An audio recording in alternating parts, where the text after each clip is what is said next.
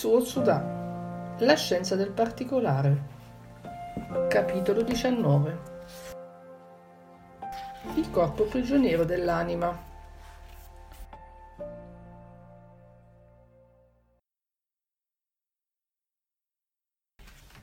L'anima e il corpo sono, in Occidente, nozioni ben distinte, nettamente opposte. L'Occidente ha spesso aspirato all'elevazione dell'anima a scapito del corpo, fonte di tentazioni. L'anima è prigioniera del corpo, dice Platone, povera anima che deve soffrire in questo piccolo involucro, è dunque normale che si tenti di evaderne. A partire dal secolo scorso, l'idea dell'uomo ha subito interpretazioni diverse. L'uomo è una sostanza fisico-chimica, l'uomo è una macchina, e tutto ciò poiché la scienza ha dimostrato gli aspetti fisico-chimici o meccanici di ogni essere, compreso l'uomo. E lo spirito? Non esiste, dicono gli uni, sì, esiste, dicono gli altri. La polemica continua. Darwin ha gettato una pietra nello stagno calmo della concezione secolare dell'uomo. L'uomo non è una creatura specifica, il cui modello è stato fissato una volta per tutte dal creatore. L'uomo evolve. Alcuni si servono dell'evoluzionismo per attaccare la religione, altri per difenderla. Certo, l'uomo si è evoluto, si evolve e si evolverà, ma in quale direzione? È un fatto che si vive sempre di più a livello cerebrale. Si ripone una grande speranza nello sfruttamento intensivo della capacità intellettuale che è il privilegio dell'uomo. L'ipertrofia cerebrale così provocata porta a conseguenze molto gravi sull'equilibrio. Il lato fisico dell'amore è considerevolmente diminuito, senza per questo neutralizzare l'ossessione erotica. L'immaginazione è sovraccitata, cerca invano sollievo in giochi sterili. Lo sviluppo prodigioso dei mezzi di comunicazione, invece di consolidare l'intesa umana, non ha fatto altro che mettere in evidenza la divergenza delle opinioni e degli interessi. Non appena si occupa una posizione di responsabilità, ciò a cui molta gente aspira, si è schiacciati dal volume di informazioni che bisogna assorbire per prendere una decisione. Arriva un elemento nuovo, tutta la conclusione sapientemente elaborata crolla di colpo. Non si sa più su cosa basarsi. Il disprezzo del corpo ha condotto l'uomo all'intorpidimento graduale delle sensazioni. Numerose persone non sanno più veramente dove sono i loro piedi. Bisognerebbe cambiare il detto di Cartesio, penso dunque sono, per meglio adattarlo al clima dei nostri giorni.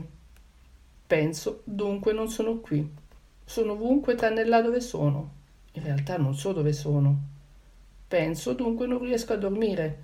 È impossibile fermare quelle idee che mi girano per la testa. Stiamo perdendo l'unità d'essere. Per impedire la disintegrazione totale della personalità ci si dà importanza si riveste un'armatura di aggressività o si rendono responsabili gli altri delle disavventure che ci capitano. Ci sono dei furbi che propongono Non vi preoccupate, signore e signora, ci occuperemo noi di tutto, faremo tutto per voi. Mangeremo per voi, digeriremo per voi, respireremo per voi. Tutto quello che avrete da fare sarà di saldare il conto alla fine del mese. E noi ci lasciamo ragginare ogni volta senza esserne consapevoli. C'è ancora di meglio. Gente armata di buone intenzioni esige che queste misure di protezione siano accordate non soltanto a quelli che ne hanno i mezzi, ma a tutti. Bisogna organizzare la vita, sistematizzarla, strutturarla, perché ciascuno non abbia che da eseguire questa vita programmata in anticipo fino alla fossa comune. Sta al governo assicurarne la gestione, sono bellissime le misure di protezione, ma rendono la gente apatica. Tutto è previsto, tutto è programmato. Che cosa mi resta da fare in tutto questo? Alcuni insegnanti mi hanno confidato la loro preoccupazione. I bambini sono diventati talmente apatici che non vogliono fare niente. Aspettano che il tempo passi. Ho l'impressione di ingozzare le oche. La cerebralizzazione ha avuto come effetto di accrescere la difficoltà nel movimento del corpo, tra il mondo delle sensazioni dirette e il mondo costruito artificialmente a base di concetti, il divario aumenta, giungendo a un completo divorzio in un certo numero di persone. È praticamente impossibile parlare loro del sentire, non accettano questi dati vaghi, indefinibili, ma diretti. Devono incullarvi delle etichette, sottoporli all'analisi. Da questo momento non vivono più nel mondo concreto, ma si isolano in un mondo di simboli. Contrariamente a Platone, io direi piuttosto che il corpo prigioniero dell'anima, quest'anima che manipola senza sosta le astrazioni, impone dei divieti e tronca ogni slancio. Portiamo il gioco del razionalismo elaborato nel secolo scorso, che assimila l'uomo alla macchina. Si tratta l'uomo come si dirige una macchina. Se la temperatura sale, ci si affretta ad abbassarla. Si esige spesso l'immobilità al fine di impedirci di sprecare energia. Ora, basta un po' di lucidità per vedere che ci sono differenze fondamentali tra l'uomo e la macchina. Quando una macchina si scalda troppo, rischia di esplodere o di rompersi. Si sono quindi previsti dei dispositivi per fermare il riscaldamento, o diminuendo la fornitura di energia, o raffreddando la macchina, come fa il radiatore nell'automobile.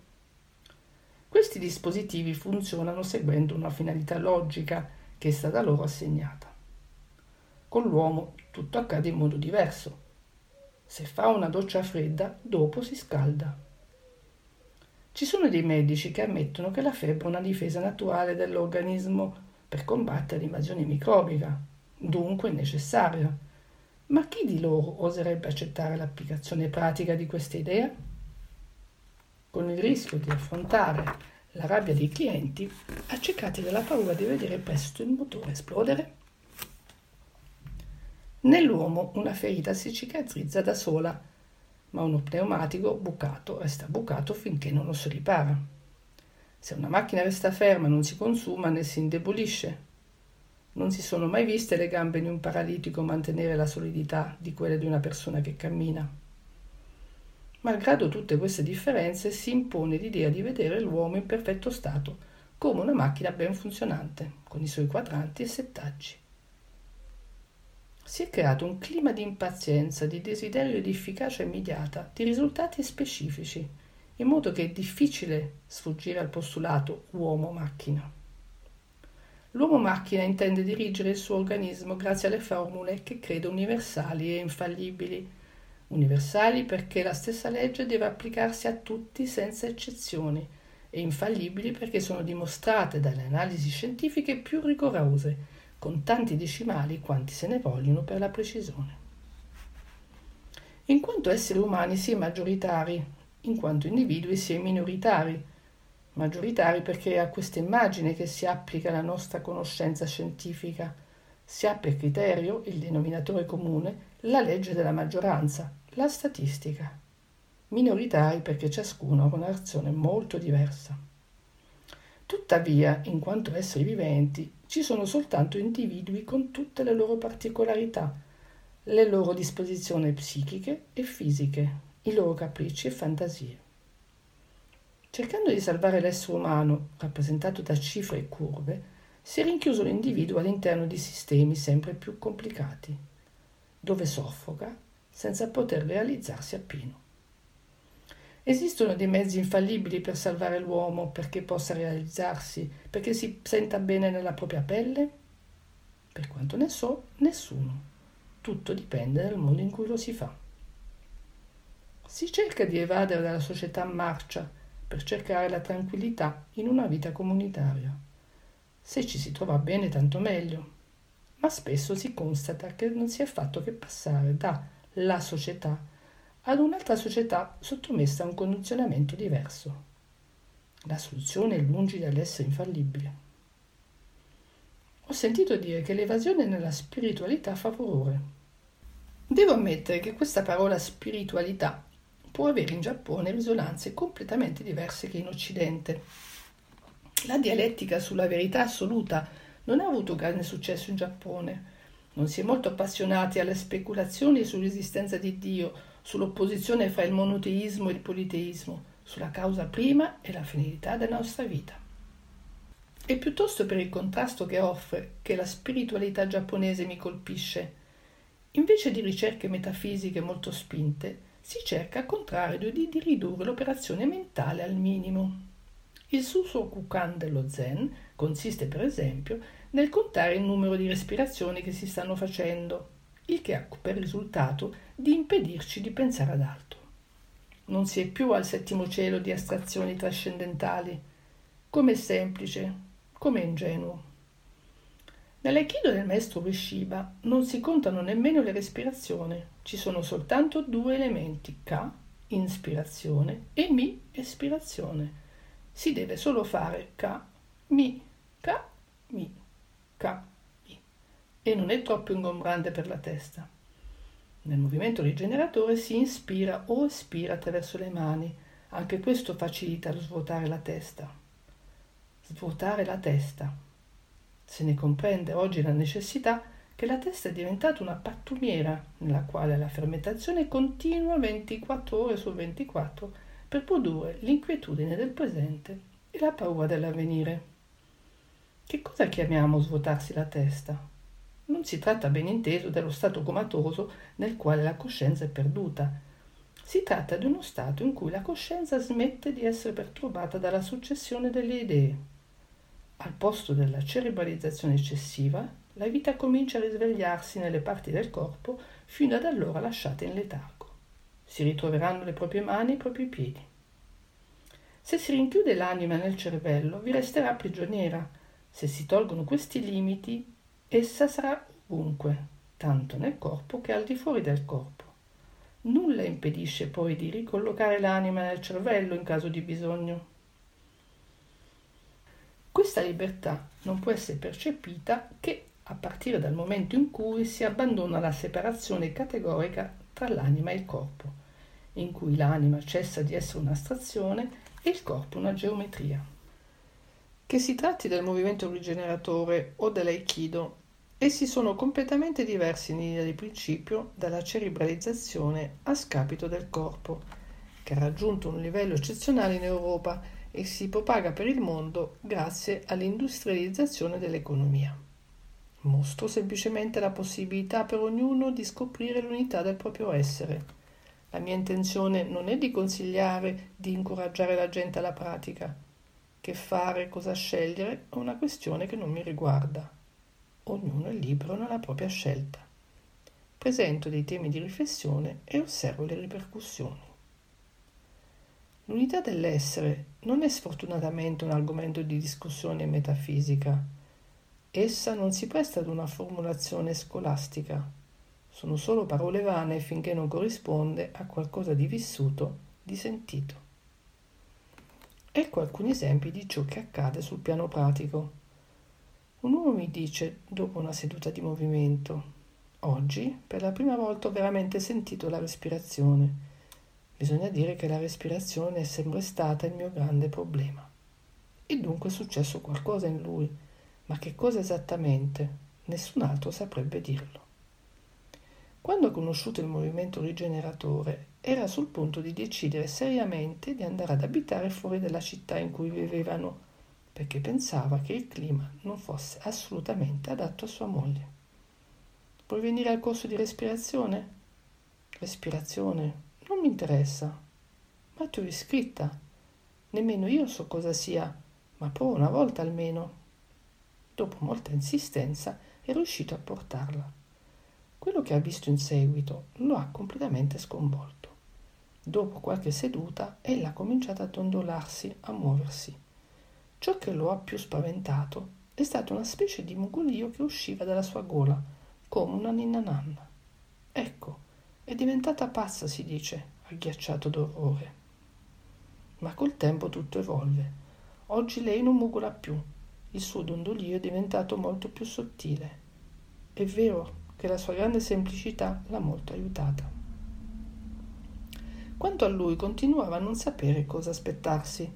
Era lui l'istigatore dell'avventura, ma non sentiva proprio niente.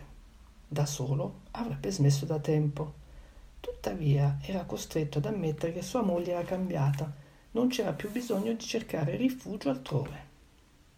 Se c'era qualcuno disperato ero piuttosto io che lui. Anni di gare di judo avevano lasciato tracce di ferite dappertutto. Alle ginocchia, al collo del femore, ai lombi. Aveva una palla grossa come un uovo di quaglia sulle cervicali. In una gara ho cercato di strangolare il mio avversario e lui mi ha sollevato e piantato al suolo con la testa in giù. Questo può essere chiamato judo? La via della flessibilità? Era terribilmente indurito. Ho constatato tuttavia che si è un po' ammorbidito ultimamente. Il suo uovo di quaglia è diventato più piccolo. Ci sono persone incapaci di distinguere l'espirazione e l'inspirazione. Per loro sono delle parole che non corrispondono a nessuna realtà tangibile. Ci sono anche persone incapaci di sincronizzare la respirazione quando do il segnale inspirate, uno, due, tre, già espirano. Se le correggo si turbano e commettono ancora più errori. Poiché il corpo è diventato una nozione disprezzabile e lontana, ci vuole tempo e perseveranza per riscoprirlo. Esistono anche casi di respirazione invertita, dei quali conosco molti esempi tra i praticanti. Quando un neonato inspira, il suo ventre rientra si gonfia quando espira, ma un adulto normale fa il contrario. Il suo ventre si gonfia all'inspirazione e rientra all'espirazione. La sua colonna vertebrale è inarcata per sopportare meglio i carichi provenienti dalla sua postura verticale. Per respirazione invertita intendo casi di adulti che continuano a respirare come dei neonati, all'età di 30 anni, 40 anni e probabilmente fino alla morte. Questa anomalia non salta agli occhi in circostanze ordinarie perché ci si accontenta della respirazione toracica. Una volta che scatta il movimento rigeneratore si assiste alla guerra civile. È l'organismo che rivendica il diritto ad essere normale. Sempre più persone sono prive di un movimento naturale e semplice, poiché il corpo non è più che una volgare macchina per eseguire gli ordini emanati dalla loro intelligenza superiore. La rigidità del corpo traspare dalla loro andatura, dai loro movimenti, ma le persone che sono in apparenza molto normali non fanno eccezione. Non è cosa da poco far loro riscoprire l'unità dell'essere. Il loro orgoglio glielo impedisce. Durante il movimento si è tenuta a chiudere gli occhi.